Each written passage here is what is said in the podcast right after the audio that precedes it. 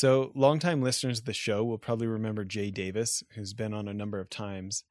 Well, in addition to being a friend and a consulting client, I'm excited to say now that he's also a sponsor of this show. Last year, when I was spending a lot of time at his company's office, he started a new company called Pillow Cube, which is this awesome memory foam rectangle pillow that's tall enough for me to be a side sleeper but not have to have my head sag down like when I try to fold over my regular pillows. It's really pretty amazing, and for any side sleepers like me, it's great so we don't have to wake up with shoulder pain. On top of that, it's been really fun for me to see him have so much success because it's been selling like crazy. Anyways, if you're a side sleeper, I highly recommend going to pillowcube.com and getting one for yourself.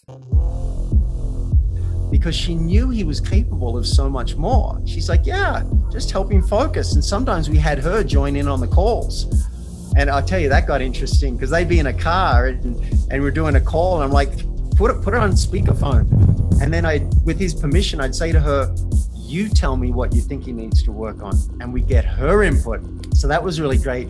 And one great story I have about Bradley is he came to me one day and he said, I've got a great opportunity. There's a company that's going for a million dollars. I think it's worth a lot more.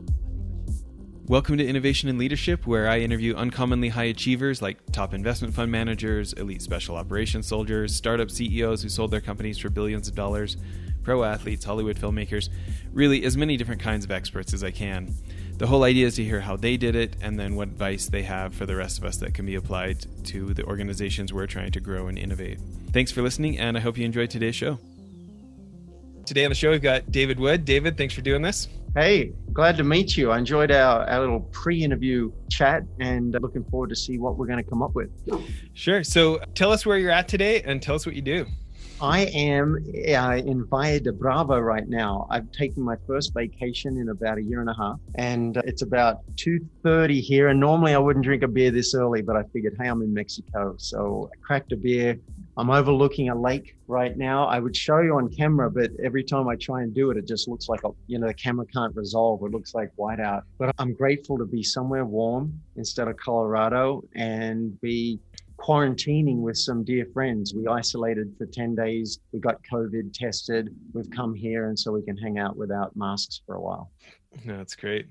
Well, I know you've got uh, an interesting background. Originally, you know, consulting Fortune 100, Fortune 1000 companies, then kind of did entrepreneurship on your own terms, living in Bali and all sorts of other things.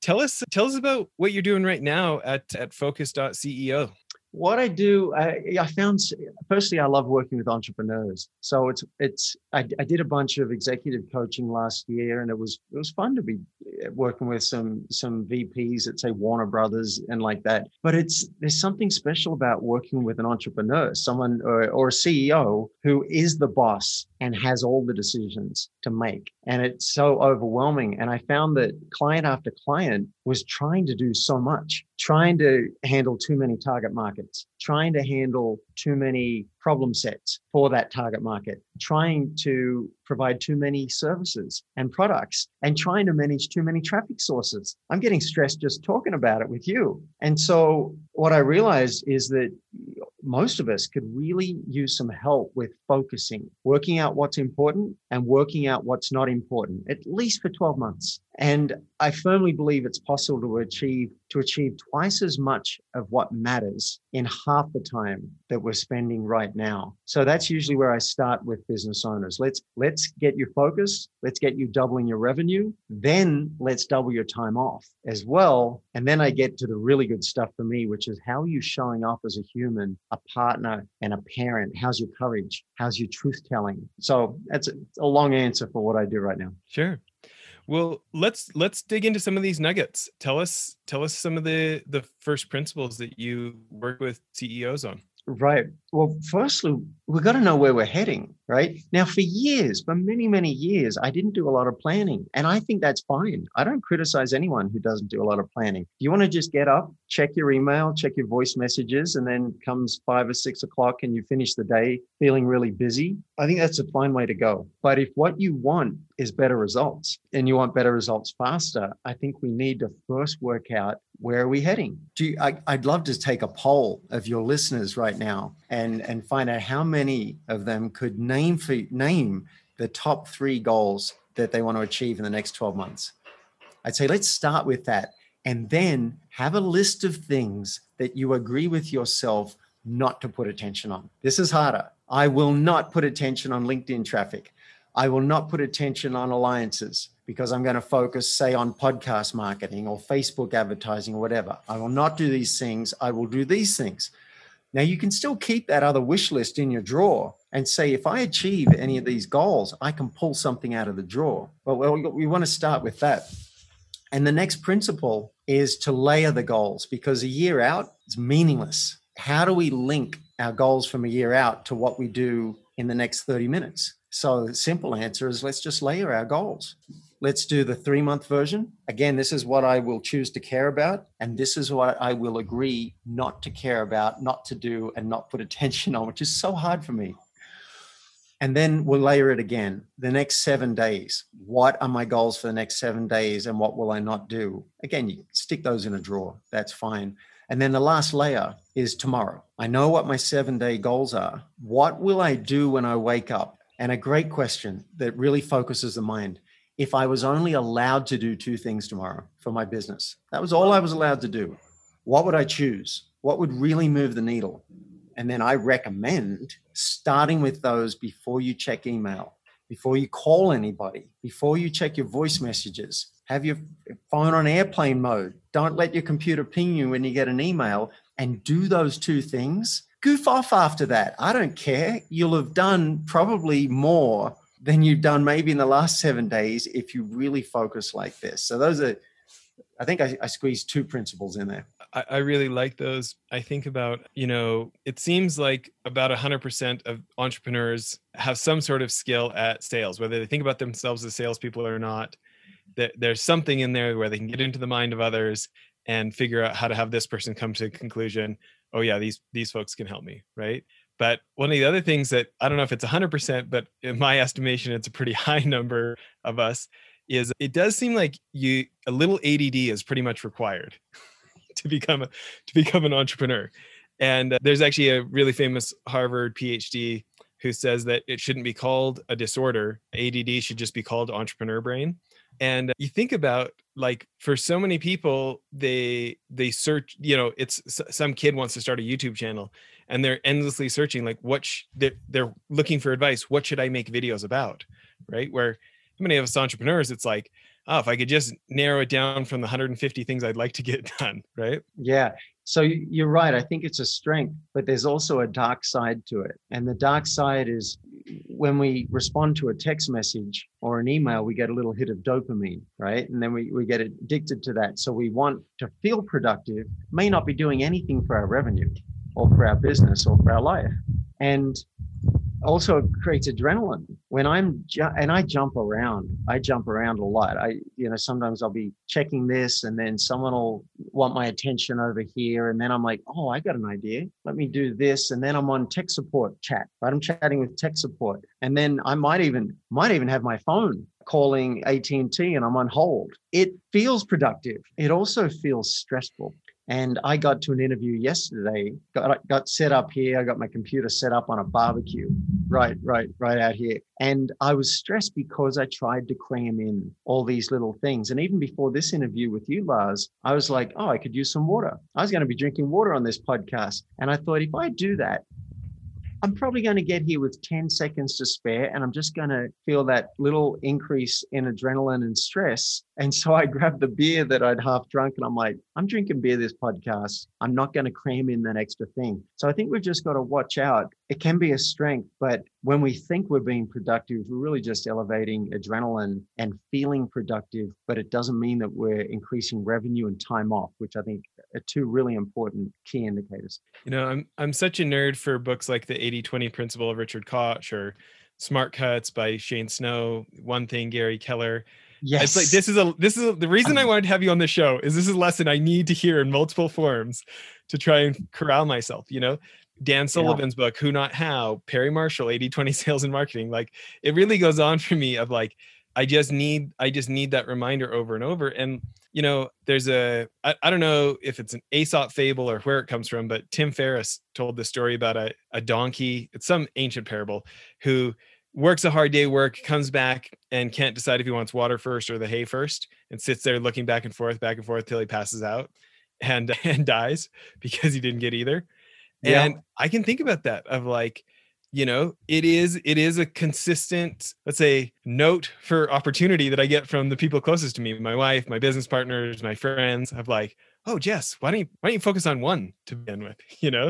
It, it- Uh, it's so hard. It's so hard. And I think the need for it is growing, Lars, because my guess look, I, I obviously wasn't alive 200 years ago, but I imagine life was simpler. Oh, I'm going to chop down a tree today. You go out, you spend the day chopping down a tree, you stop for lunch. That's a good solid day. It's not like that anymore. There's so much, even without leaving your desk, there's so much information and opportunity for entertainment. So I think as life gets more and more complex in this information age, we we almost really you could use it in schools to teach us how to focus on one thing. Say, all right, you've got all these five things, and do some tests that, where the person who picks one wins and the person who doesn't loses. So we can just learn the value. I was trying to pick a place to live a couple of years ago. I traveled the world for two years went to Colombia, went to Mexico, went to Canada, and I, it was hard to choose because I, I can live anywhere in the world. I have location freedom.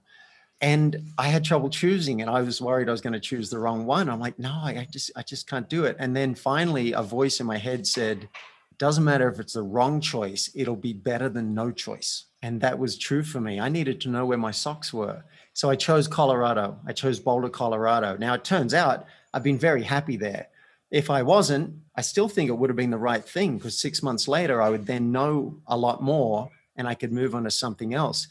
Now, Clay Collins, if you followed Clay Collins at all, he came up with something called the five ones. Not familiar.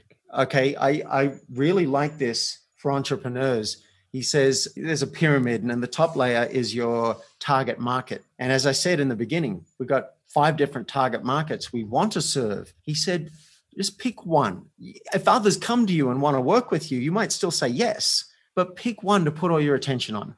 And then the next one is, and, and I'm paraphrasing, right? I've, I've modified it for my own purposes, but problem. Pick one big problem they have that you love to solve. I know you want to help them with five, and you can. Once they're paying you, you can help them with all the others. But pick one problem and and your mind will fight you if it's anything like mine it'll fight you all the way you're like no but i gotta i could do two i can do three the next one is i think pick one solution you might have five different services or products but pick one you're going to put all your attention on and then the next one is one traffic source now look it's fine if you want to test four different ones for say a month that's fine but then pick the most promising one and go really deep with that and then the last one it's not intuitive can you guess what the last one is it's not intuitive. Last one is one year. Mm. Just give yourself one year to do this. And then look, if, if something's really wrong, okay, maybe you pivot. But I love that. Now, I still struggle with it myself. I'm an entrepreneur. I see all the possibilities. We all do. But I've agreed with myself not to pursue alliances right now. And I know they'd be so profitable. And I'm really good at it. But that's one agreement I made with myself to take that off my plate. I tested Facebook traffic for two months it wasn't working, I could try further and keep tweaking it. And if it works, I'll make a lot of money. But it's also diluting my attention. I love doing podcasts like this one. I like talking and, and serving.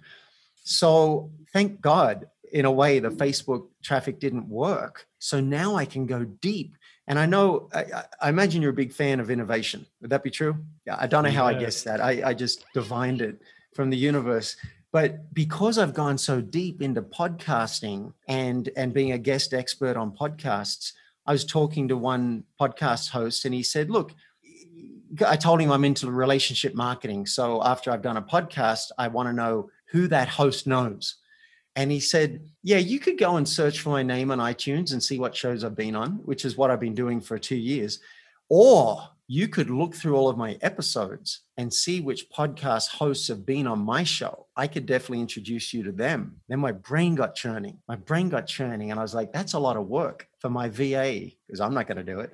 But for my VA to get 300 names from for the 300 episodes and Google 300 names and see if they have a podcast. It's, so then I started thinking, if I had the data, if I had a copy of the Apple podcast database, we could do a match. We could we could create a list of every host that has a relevant podcast and then do a search against every episode on a given podcast title and description and throw out the matches. And then that that'll tell us which hosts have been on the show. So i've been working for the last month on this. That innovation couldn't come if i'm spread between five different traffic sources.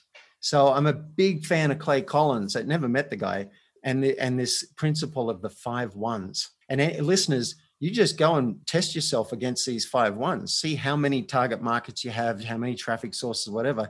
It'll give you a sense of how scattered you are or how focused you are. No, I, I feel like there's a bunch of things there. And by the way, let's uh, give a shout out to your show. Everybody should check out your podcast, Tough Conversations. Thriving teams, great leaders. Looks like you had Thank some you. great people on Jack Canfield and a bunch of top CEOs and yeah, uh, prison Byron, inmates. I bet that was interesting. And we got a Byron Katie appearance on there. Yeah, I've been blessed as I as I think you have with some really extraordinary people being on the show.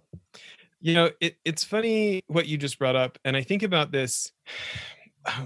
One of my many friends coaching me on the like, you know, hey Jess, you're you're drowning in good opportunities. like, you know, pick one, right?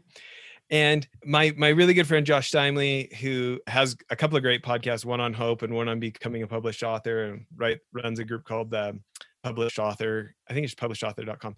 But he he got me to read this book called, dang it, I can't remember what it's called. By the author's name is Gay Hicks, but Gay Hendricks. Yeah, and it's it's got a fish on the front. Do you know? Do you know what I'm talking about the fishbowl? Oh, dude, I do. Leap, In fact, leap, I modeled the Great cover. Of, I modeled the cover of my book, "Get Paid for Who, Who You Are." After that, I got a fish jumping out. Okay, on, on mine. What's that well. book? The Leap or something? Dang it! What is this? Yeah, book? the Leap. Yeah, it might be the Leap. That sounds right. It's that's close. I gotta I gotta Google it now.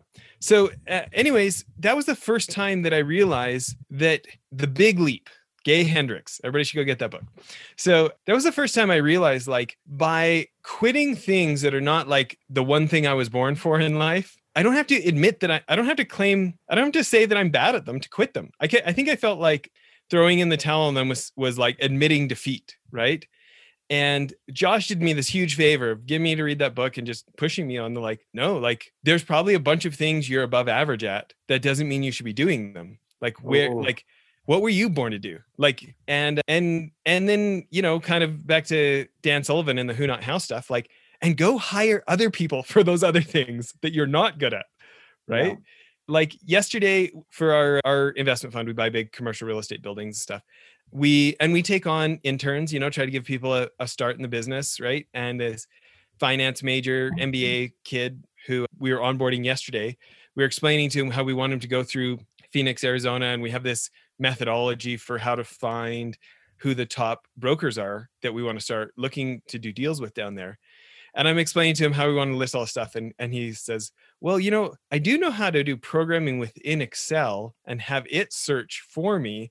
Could I, would it be okay if I just wrote a program to build all that data for us all at once? I was like, Yeah, yeah, that would be okay. You can, you can go ahead and do that. Right. Yeah. Anyways, it made me think a little bit about your podcast, you know, let the machine do the work. Yeah, yeah. And you know, I just realized something. I've been calling you Lars for this whole whole interview. I when I looked at your name, Jess Larson, Lars stuck in my head, and I'm like, oh, his name's Lars. And now I realize that's really probably not a lot of people call you that. So I just want to name that correction. yeah, reminds me of a uh, reminds me of high school sports. Calling me Lars. Okay. Yeah. Yeah. Well, when you think about I think about my anxiety, and I think it's a little related to when you're trying to pick somewhere to move. Is I'm such an efficiency nerd, you know, and I want, and I always want the best of everything. It's like it's a curse sometimes where like I want the best or nothing at all, you know, and it drives my wife nuts. But when it comes to that opportunity, you're like, man, all three of these seem like really great things. And I don't want to make a mistake. I want to do the thing that's maximum benefit for my family here. And and there's not one of them that feels obvious. Do you have any tips for navigating that that position? You mean you mean like the perfection problem? When you're no, I mean like everything just right. I mean business opportunities. You're trying to pick what to focus on next, and you've got two, three, four opportunities that all seem like they could be as oh. good as each other, and they they like they're all worth you know maybe tens of millions of dollars each if you win at any one of them, and oh, you're yeah. going like okay, but I've done this too many times. I know I can't ride four bicycles at once. That's not going to work. But it feels so scary to like throw three bicycles in the trash and just pick one, you know? Eh, any yeah, any thoughts of like, but what if I pick the wrong one? Anxiety. Yeah, yeah. Well, one thing I've done with clients is had them do a grid, and uh, because I'm I'm an efficiency nerd too, and I used to be an actuary, and I'll be like, look, score it on four or five criteria, and you can make them up, and if you want, I can give you some. Which one's likely to make the most money? Which one's likely to be the most fun? Which one has the lowest barrier of entry? because like being a being a, a brain surgeon right? That's one of my options. That's it's pretty high barrier to entry. It's going to be a long time.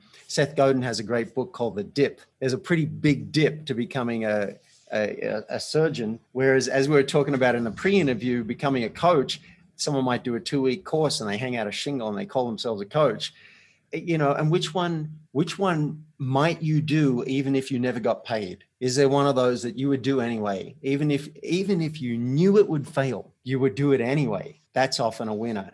So i think the grid is a good way you score it and then just you know one might pop out. Now also i think i'm always coaching my clients to see if there's a way to mitigate the risk and this might come from my actuarial side or people who study the enneagram say it's because i'm a six whatever that is. But i'm scanning for threats always looking for risk.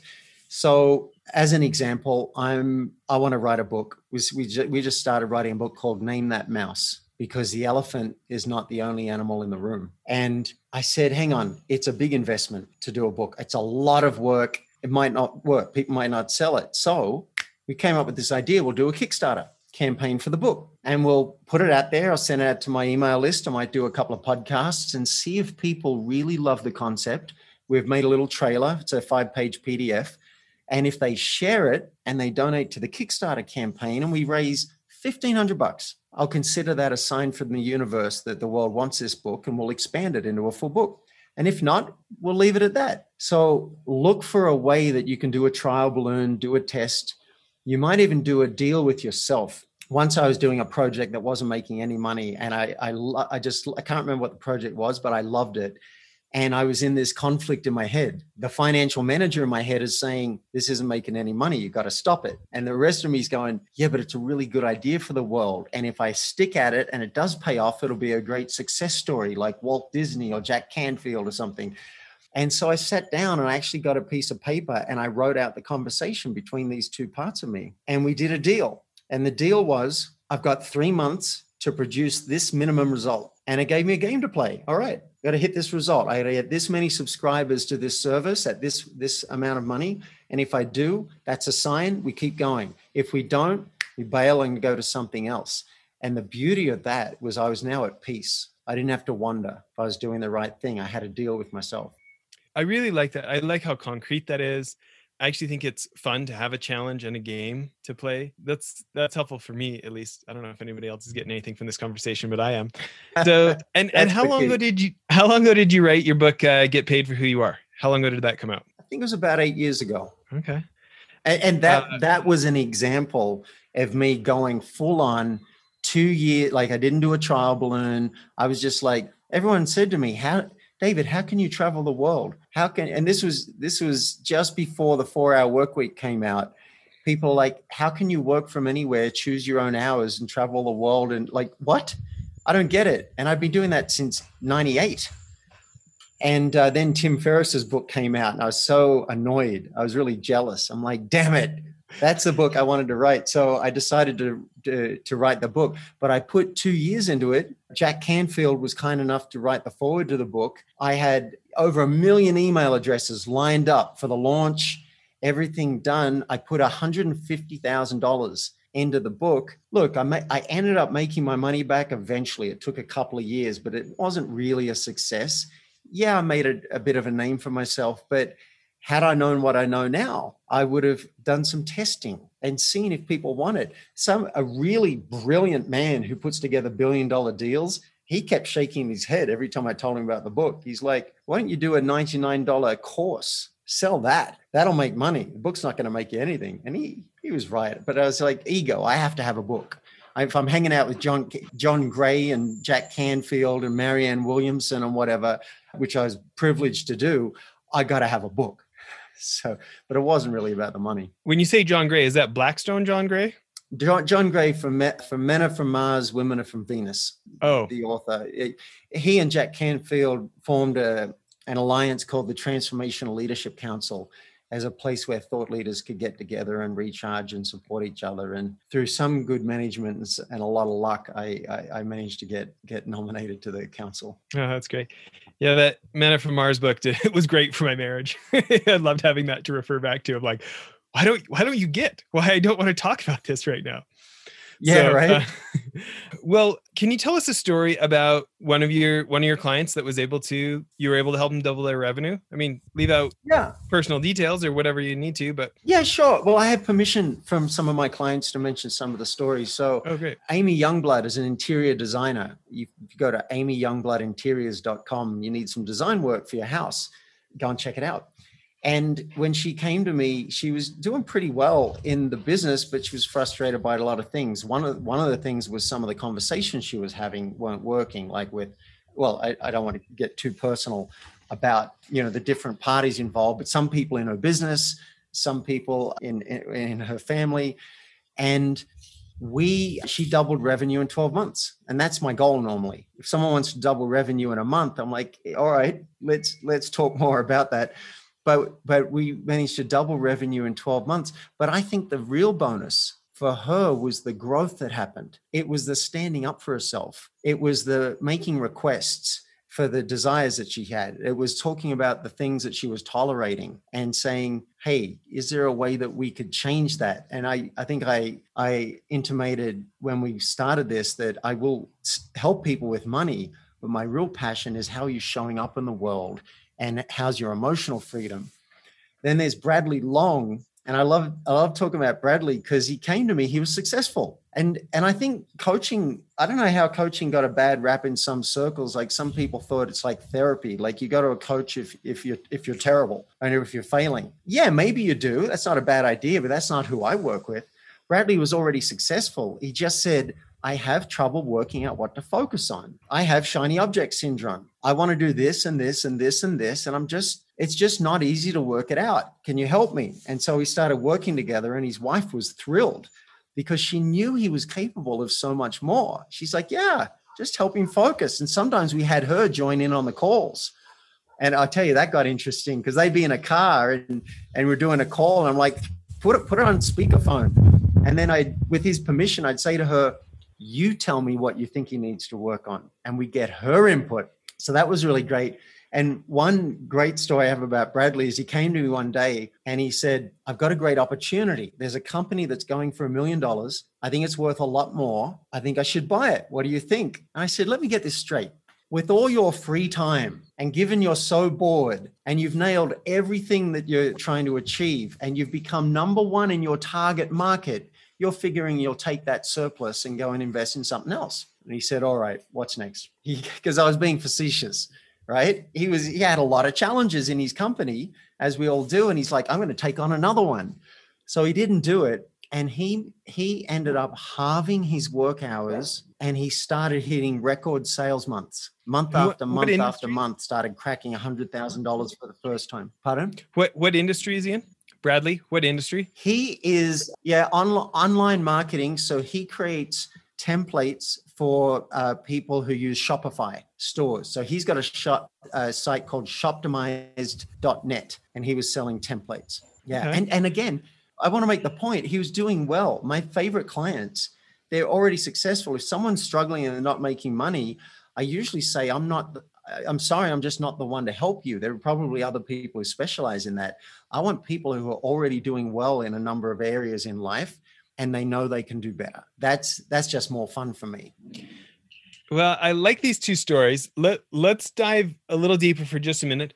Uh, in case there's any interior designers listening to the show, what's okay. what's one tip for that industry that you think you know you learned working with amy that might apply to others in that space? Well yeah well this this tip will apply to that industry and also every industry. We looked at her messaging and it wasn't clear when you came to her website what the benefit would be. And so we workshopped it and i'm a big fan of what i call caveman messaging. A caveman should be able to grunt your benefit And one message we came up with, I'm not sure if it's the one she's currently using on her site, it was, You deserve a home that you're proud of. Boom. That's it.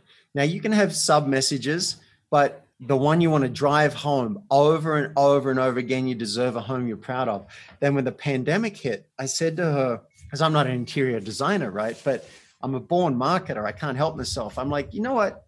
Seems that in the pandemic, I got to spend a lot more time at home. Doesn't seem fair that I should be in a home that doesn't reflect me, the home that doesn't feel good to me and safe to me. I deserve it because I'm home 24 7 now. And so she's like, oh, okay, she got to work. So I think that's one example hitting up her messaging. Also, she wasn't doing very, very well with lead capture.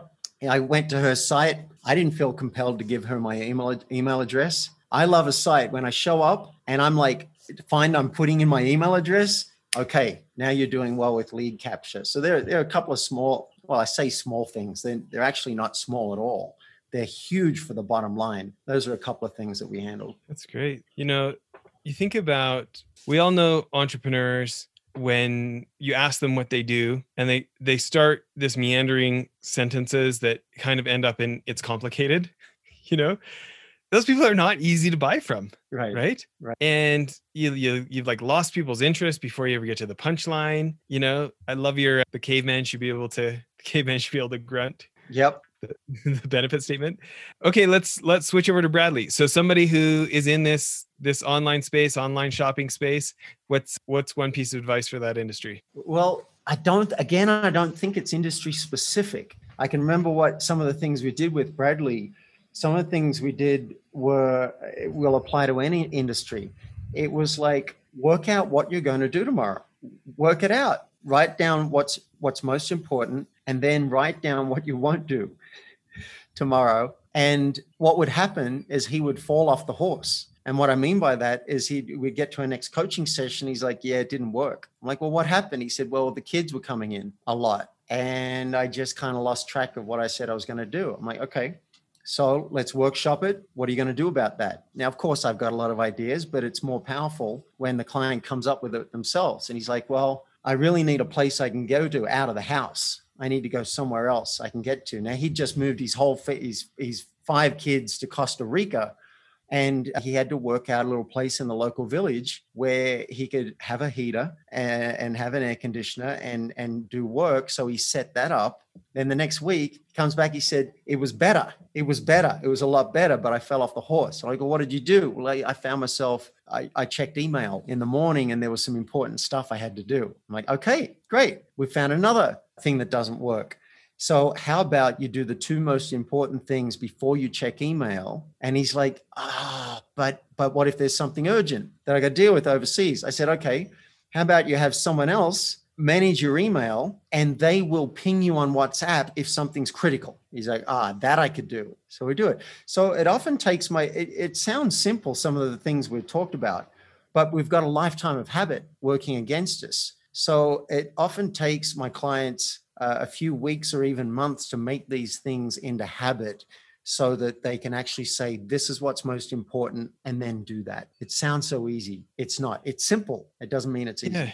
You know, I think about what you've just said, and I think about both the both the strategy that I get when I'm asking for some advice, and and and you know some advisory that I've done for very successful entrepreneurs worth you know 100 million bucks or 250 million dollars personally and incredibly intelligent capable people but suffering from the same problem I have which is you know I'm often terrible at being objective about my own problems but I can be perfectly objective about somebody else's.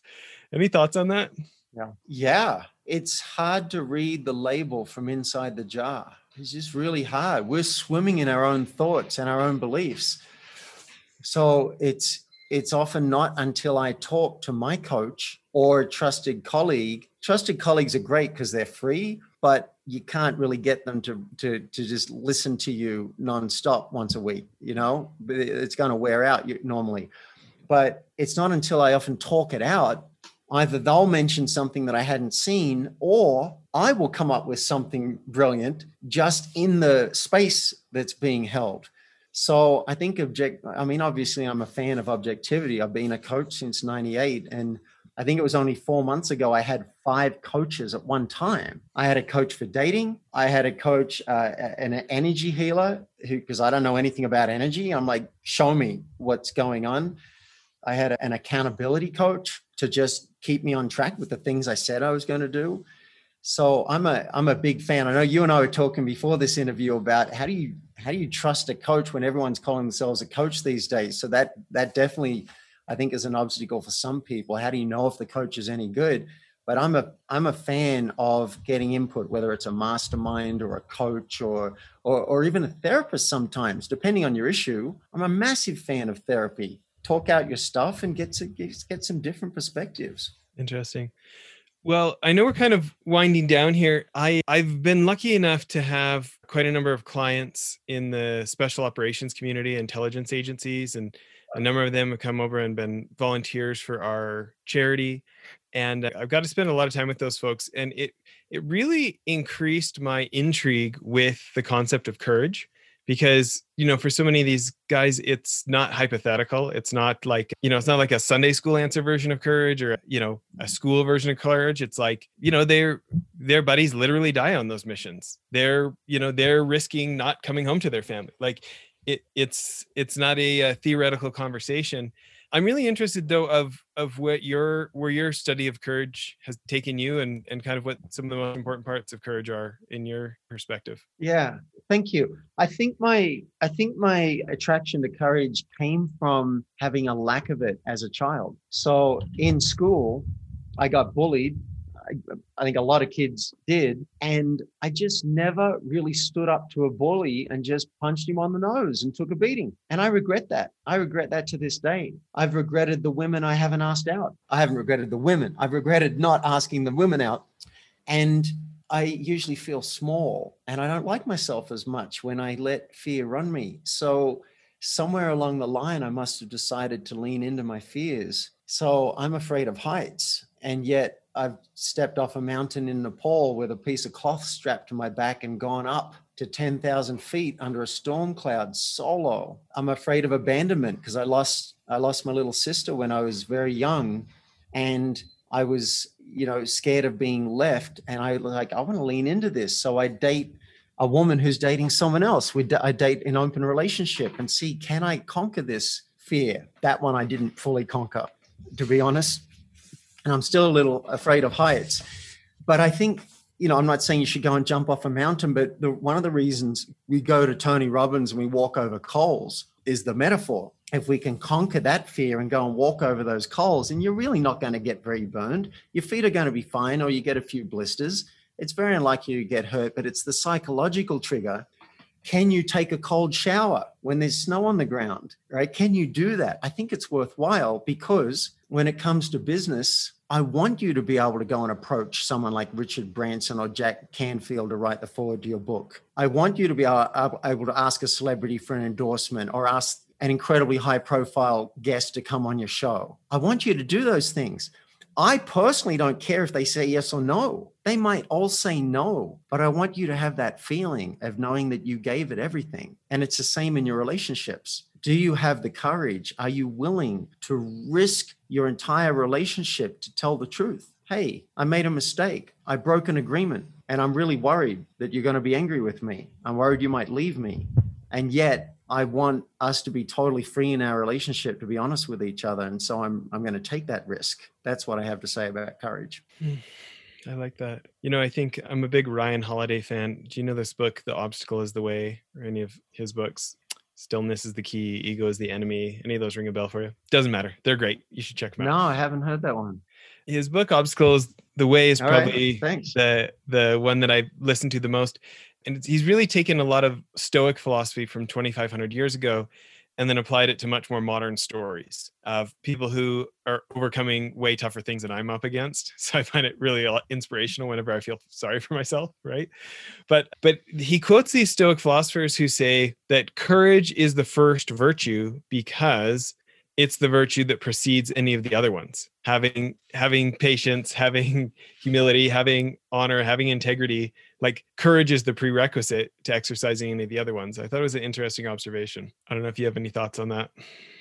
That's interesting. See, and I, as you were saying that, I just realized. Well, I, I, I don't know if it comes first. I just think it's so important. Like, who wants to be lying on their deathbed saying, "I cowered in fear all of my life"? Nobody aspires to that. I want, I want us all, when that time comes, to say, "Yeah, I was scared, I was trembling, and I did it anyway." So there are limits. I'm not saying that you should go and step off a cliff in Nepal. I'm not saying that you should do anything that's way past your edge because we don't want to traumatize ourselves. I'm saying you need to work out where your edge is and lean into it. That's all. Just be 30% more courageous. And if it's really going to traumatize you, don't do it, right? Like you get to choose how far you want to push yourself. Just 30% more courage. Maybe before my last question, can you share with people the best place if they want to check out your work or your courses or connect with you? Yeah, sure. I have a link if if you're an entrepreneur, you're already up and running, you're doing well with a great product or service and you think that you can do better, go and see if you're a fit for my 8-week samurai program. If you're not, I will tell you super politely. If you are, we'll have a really good time. I've also got a check uh, a gift basket of goodies for listeners there's a checklist on how to double revenue in the shortest amount of time possible and a free training. And you can do all three of those things at myfocusgift.com. I wanted to give you a gift to help you focus. So it's called myfocusgift.com. I love it. That's great. Well, maybe for for last one, what do you think is one of the best pieces of advice you've ever been given? The worst thing that can happen to you is a thought. Mm, explain that. Well, I used to think that the thing that caused us suffering were circumstances. I don't have enough money, or I broke my leg, or whatever. I no longer believe that. Now I believe the only thing that can cause suffering is whatever I'm believing. So when I'm unhappy, hurt, suffering in some way, I try and identify what I'm believing. What is that thought that is causing me the suffering? And then I use the work of Byron Katie to investigate that thought because the worst thing that can happen to you is a thought. That's great. Well, listen, I've already gone to your link here and I've already downloaded the checklist. So I hope everyone does too. And, and thanks for doing the interview here. My pleasure. And I'm glad to meet you, Jess, formerly known as Lars. This was a lot of fun. Great. Bye, everyone.